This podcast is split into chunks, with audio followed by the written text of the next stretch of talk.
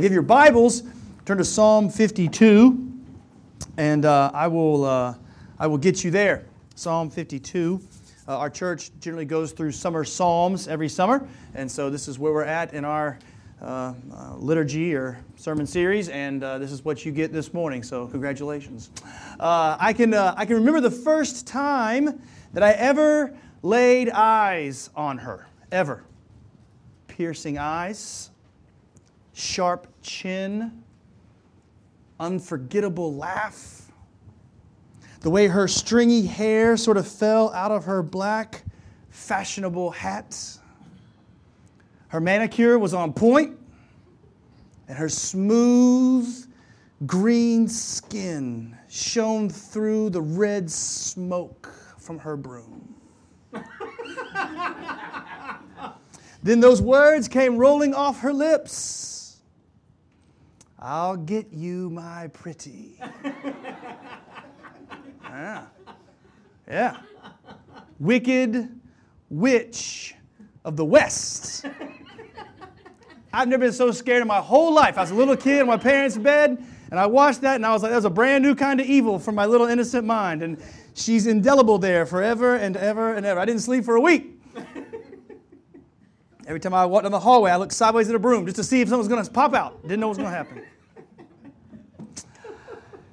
But I've grown up now, mostly.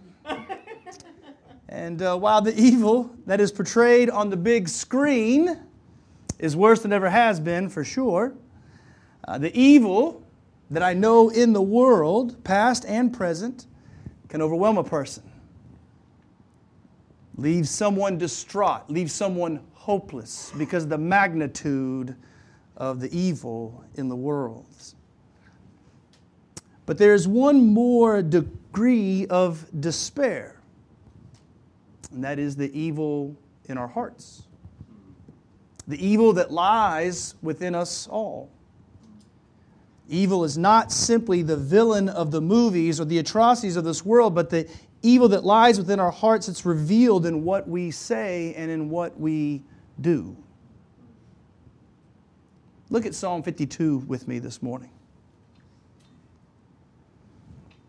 Why do you boast of evil, O mighty man? The steadfast love of God endures all the day.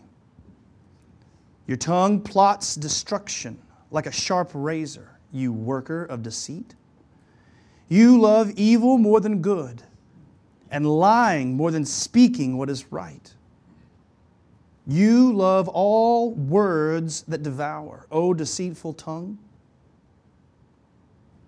But God will break you down forever. He will snatch and tear you from your tent. He will uproot you from the land of the living. Selah. The righteous shall see and fear and shall laugh at him, saying, See the man who would not make God his refuge but trusted in the abundance of his riches and sought refuge in his own destruction. But I am like a green olive tree in the house of God. I trust in the steadfast love of God forever and ever. I will thank you forever because you have done it. I will wait for your name, for it is good in the presence of the godly. This is the word of the Lord. The evil that lies within us is overcome by the God outside us, by the goodness of the name that's outside of us. So I want to look at three things this morning. The first being just the loves of the evil man. Now, we know from the title specifically who this evil man is. He is Doeg the Edomite. And I feel like I need to give you the quick backstory so you understand what's going on in Psalm 52 as David writes. Right? So David he flees from Jerusalem because of Saul's jealousy and finds himself in the city of Nob. And David, without soldiers or weapon, finds the chief priest Ahimelech and asks for help.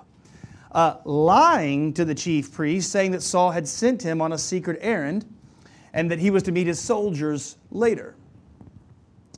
Ahimelech trembling at David's presence, gave him the consecrated shewbread of the Lord and the sword of Goliath. And in the midst of this, at verse 7 of chapter 21 of 1 Samuel, you would find a verse of foreshadow where it reads, Now one of Saul's servants was there that day, detained before the Lord. He was Doeg, the Edomite, Saul's head shepherd. So when you get to chapter 22, right, it takes you to Gibeah, where Saul, his military officials, and personal military guard are gathered. And Saul is full of self pity, and he's isolated away from what's going on around him.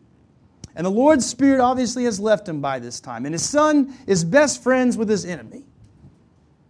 And David is gathering support by the ten thousands, right? Saul's killed his thousands, David is ten thousands, and everybody's looking at David. And nobody is telling Saul what's going on. But Doeg is present. And Doeg is watching all this scene play out and shake down, and Doeg sees an opportunity to get closer to the favor of King Saul. So Doeg hears Saul say, Nobody's telling you what's happening. And Doeg goes, I'll tell you what's happening, king. I'll tell you exactly. I saw the son of Jesse coming to Nob, to Ahimelech, the son of Ahitub. And he inquired of the Lord for him and gave him provisions and gave him the sword of Goliath the Philistine. Well, this makes Saul enraged, right? And he calls in Ahimelech to his courts to accuse him of conspiracy. But Ahimelech correctly answers Saul that no one on the planet is more loyal to Saul than David himself. Right? And, and that the way he helped David would be the way that he has always helped David. Saul won't have it. He won't listen to him. He's raging with anger, and he orders his guards to kill the priest, Ahimelech, and his family. But the guards refuse the king's orders. They're like, that's God's man, and we will definitely not be going against the Lord. So Saul turns to Doeg, the chief shepherd. And the king says to Doeg, You turn and strike the priests. And Doeg the Edomite turned and struck down the priest, and he killed on that day 85 persons who wore the linen ephod. And Nob, the city of priests, Doeg put to the sword, both man and woman, child and infant, ox, donkey, sheep. He put to the sword. So reads God's word, 1 Samuel 22. The evil lies within. It's interesting to me because as I understand the background of chapter 52, Psalm 52, David's psalm, to be this event, I tried to figure out why it is that the evil this psalm talks about is not murder nor genocide, but the tongue. Look at the, look at the passage with me again. Just, just look at it. Verse 2 Your tongue plots destruction. It's like a sharp razor. Uh, verse 3 uh, You love evil more than good, and lying more than speaking what's right. You love words that devour, O deceitful tongue. Everything is about what Doeg has said more than about his murder. And I'm perplexed by that because why wouldn't you say, Oh, oh, evil man, how, how dare you slay the innocent? How dare you kill infants? But no, it's about his tongue. And there's zero question that Doeg's actions are abominable. But it's not the actions that's going to lead to his justice from the Lord, it's his words. Why? Why? Why his words? Well, it's because the words come from the heart. Our, our tongue reveals what's inside. And what was what was inside of Doeg was the approval of the king and place and power and prestige. That's what's inside of him. That's what leads him to, to, to share the secrets. That's what leads him to obey Saul's orders and kill. It's true for us too. Some things don't change. Our tongues reveal our hearts. I mean, the scriptures show it to us over and over again. Right? People, people in the scriptures, inside and outside of, of God's people, are good at revealing the evil of their hearts. I mean, A- Abraham tries to pass off Sarah twice as his sister. That's a bad idea, right? Every time. Uh, Joseph's tongues plot to kill his brother, and only after some little bit of reasonableness, right? They're like, well, let's not kill him, let's just sell him out. We'll just, we'll just give him away. They're plotting evil because they don't like him. Haman plots to kill the Jews. Pharisees plot to kill our Lord and Savior, Jesus Christ. Ananias and Sapphira literally confess that they have given all their proceeds of selling their property to the church when they have kept most of it for themselves. So they, had the, so they have the, the perception that they are acting like the church, but they're not. Hmm. Why? Why would they be like this? Well, the scriptures help us understand. In fact, the book of James helps us understand, right? So also, James 3, verses 5 and 6, so also the tongue is a small member, yet it boasts of great things. How a, a great forest is set ablaze by such a small fire. And the tongue is a fire, a world of unrighteousness. A tongue, the tongue is set among our members, staining the whole body, setting on fire the entire course of life, and set on fire by hell. This is what our tongue is born into. It's selfish. It wants what it wants. Jesus taught us this plainly in Matthew chapter 12. He says, either make the tree good and its fruit good, or make the tree bad and its fruit bad. For the tree is known by its fruit. And then he's talking to the Pharisees. He says, You brood of vipers, how can you speak good when you are evil? And here's the phrase For out of the abundance of the heart, the mouth speaks. And Jesus doesn't let it rest there, right? He says, The good person out of his good treasure brings forth good, and the evil person out of his evil treasure brings forth evil. I tell you, on the day of judgment, people will give an account for every careless word they speak. For by your words you will be justified, and by your words you will be condemned. What an incredibly strong indictment from our Lord. And even when I read it, if we want to get a little theological for a second, Jesus says, You'll be justified by your words. Now, I'm not the sharpest pencil in the pack, but I'm pretty sure I'm justified by grace, right? Justified by faith through grace alone. That's what it tells me. But Jesus is saying, I'll be justified by my words. So, what, what gives? Well, well, my heart is what gives. Jesus can say this thing because if my heart is changed, then my tongue will also be changed. Jesus is saying what's coming out of your mouth will be reveals what's going on in your heart and you're justified by faith alone when you run headlong into the Savior who will save you and sustain you and keep you. And then all of a sudden your language changes. Your disposition changes. What you want to say changes. Hey students, the church Christ's body, his people, must be known as a place where we both keep a tight rein on our tongue when it comes to gossip and lying and deceit. But we also must be known as a people who are more transparent when it comes to our own sinfulness. We have to live out both in, in, in, in, a difference to the world so they can see something that, that is like, why would you be like that? Oh, I'm so glad you asked. King Jesus has changed me. King Jesus has saved me. Have truths, they come easy. Deception, when we're trying to preserve our own hearts and uphold ourselves, sinfully, it comes naturally.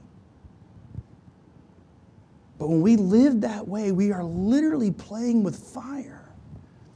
And we're withholding all the Lord wants for us it, it, I'm so thankful that this school is teaching you to follow Christ and putting you in places to serve. But my, one of my prayers for you before you get out in, full time in the real world in that sense is that this would be a place where you can cultivate the practice of a transparent heart, a place where sin can be confessed and forgiveness can be can be granted by God, but, but revealed through your friend that just says, hey, the Lord Jesus still loves you, even in your brokenness, even in your sin. A place where you can go to your churches and you can begin to practice those things that you learned in your undergraduate and graduate work. That the mark of part of the mark of the church is to be confessional. Not only that we confess Him as the only Savior and Lord, but to confess that the evil lies within me. And the only hope I have is Jesus Christ. There's an evil, right? There's the actions of the sinful man, the heart of the sinful man, but there's also the judgment of the Lord. Look what happens, students. Look what happens when we don't, when we don't go to Christ. When we don't go to Him for our, our salvation, for our correction with soft hearts and, and ready for His, his loving rebuke. The Lord's going to break us down forever. That's what the Bible says. We, I, I, we confess an everlasting punishment that even as God, who is going to give us everlasting life, His holiness, the just punishment would be everlasting death. He's going to snatch and tear you from your tent. He's going to uproot you from the land of the living. We spend our time getting our lives squared away in this life so that everything is safe and secure and somewhat normal and okay. And then the Lord is, and when we think that's sort of the end of it, we, we become pleased with what uh, we think we are offering the Lord. But even that is a deception to ourselves to say that this life is the end. We can't deceive ourselves. The, the answer to the Lord has to be yes. Wherever He calls you, wherever He leads you, wherever you're supposed to go, whatever you're supposed to do, the answer must be yes. And to create our own small kingdoms here, the result is the, the, the problem is that's deceitful of ourselves. And the result is He will tear you up from that. He will snatch you out of the land of the living. This world, it's not our home.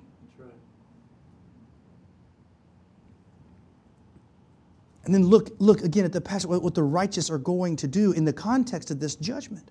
The righteous are going to see and fear and laugh and bear witness to the glory of God and His justice. Now, you'll be a witness to the final judgment of God if you're in Christ Jesus. You'll see it. You'll be on the side of right. Uh, you yourself will also be judged for everything you've ever done in the body, good or bad. Make anybody sweat? Make me sweat. Make me sweat not for the precious blood of Jesus Christ. It's my only safety. It's the only, the only separation between myself and the world is the precious blood of Jesus Christ. So when I stand before that great judgment, I'll can, all, all of it will be laid bare. And the only hope will be that one's mine. I died for that one. Uh, you, you'll also fear, right? The righteous will fear uh, because we understand that it could be us. It won't be, won't be cowering in terror because of the, what's the punishment coming to us, but just the acknowledgement that God has that kind of power, that kind of righteous justness to Him. And like, ooh, that could be me, but it's not. That kind of fear. It says we'll, we'll laugh. We'll laugh at what happens at the punishment of those who are deceitful, whose tongues are filled with evil. Um, uh, James Montgomery Boice, the famous Presbyterian preacher at 10th Pres in Philadelphia, he wrote, he said, This is not mockery at another person's misfortune. Rather, it is, the, it is satisfaction at the rightness of the things when God intervenes to ju- judge those who have done great harm to others. Uh, you got to think of it like wartime mentality, right? The, the conquering of, of the evil. So uh, take a passage like Colossians chapter 2. And he says uh, uh, in verses 13 through 15, he says, And you who were dead in your trespasses, the uncircumcision of your flesh, God made alive together with him, having forgiven all of our trespasses, by canceling the record of debt that stood against us with its legal demands. This he set aside the record of debt. He set it aside by nailing it to the cross. And here's, here's the key He disarmed the rulers and authorities and put them to open shame by triumphing over them in Him. The picture is that defeated foe who's brought back to the city, and the, the king comes in victoriously, and the army comes in victoriously, and then the defeated foe comes in, and everybody is rejoicing that the enemy is gone. This is what the Lord does to our sinfulness. This is what the Lord does to our record of debt. This is what the Lord does to the evil one who would lead us that way. He is publicly putting it to shame because it will be no more. We laugh. We laugh. And then we're going to witness. Because justice is part of the glory of God. And so, if we are going to boast, it won't be about our righteousness, it will boast in the Lord, right? The one who boasts, boasts in the Lord. This is the Lord's judgment on sinfulness. Students, it's good to admit your sinfulness. It's good to confess the evil that lies within. It's good not only to confess the specific things that you've done today and tomorrow and the next, but it's also just good to confess the disposition of your fallen nature and the offense that you're that, that, that, that is against the Lord. Because that puts you in the place of reception. That puts you in the place of, I need a free gift that I cannot earn. And that is the gospel that Vermont needs to hear. That is the gospel that New England needs to hear, that the world needs to hear, that they're not going to earn it. They're not going to do good enough. There's not anything possible that they can actually do to get what Christ has for them. They just need to receive it. That's the response of a righteous person.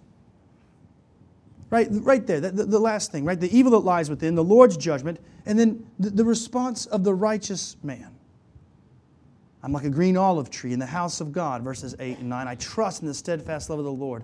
I'll thank you forever because you've done it. I will wait for your name, for it is good, and I'll wait for it in the presence of the godly. I want to go back to the story of Doeg just for a second.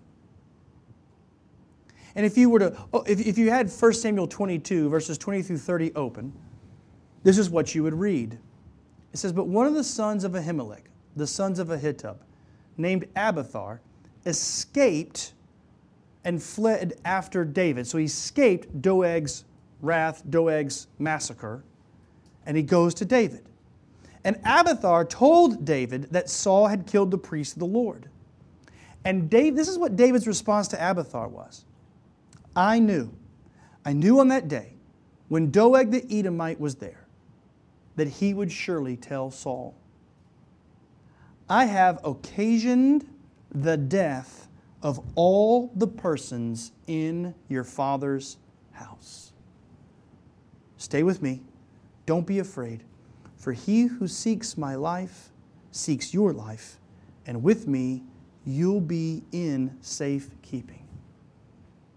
The proper response to the Lord's judgment on the evil in our hearts